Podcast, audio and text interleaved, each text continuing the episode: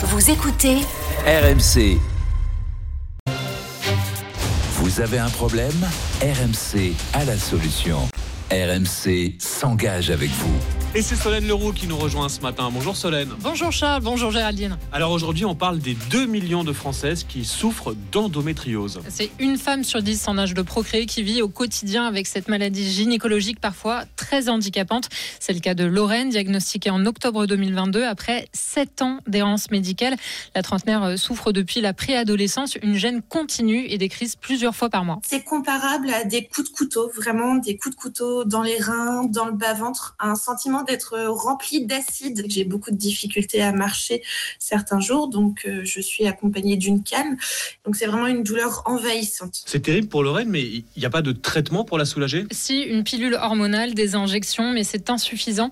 Alors l'été dernier, elle subit une lourde opération, on lui retire l'utérus, les trompes, une partie de la vessie et du vagin. Malgré toutes ces souffrances, Lorraine n'est pas reconnue en affection de longue durée, la LD, par l'assurance maladie, avec des conséquences très concrètes. Les examens, scanners, prises de sang ne sont pas prises en charge.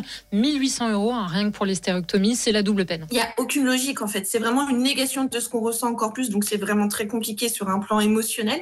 Et ensuite de ça, sur un plan financier, parce que ça coûte très cher. Il ne faut pas l'oublier. Son médecin traitant a bien fait la demande d'ALD auprès de l'assurance maladie. Quand on souffre d'endométriose, l'ALD, c'est possible. Il faut justifier d'un traitement prolongé de plus de six mois et particulièrement coûteux. C'est bien le cas donc pour Lorraine.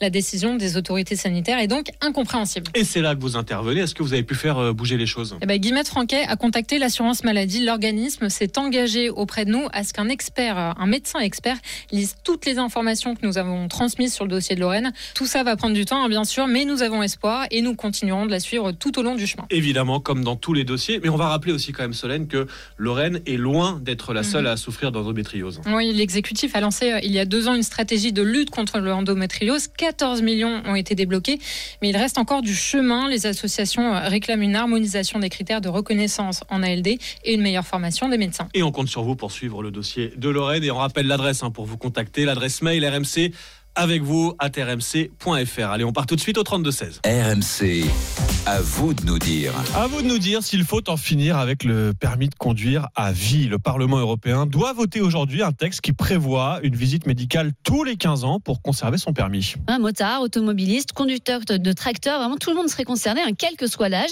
Il s'agirait de tester euh, la vue, l'ouïe, les réflexes des conducteurs.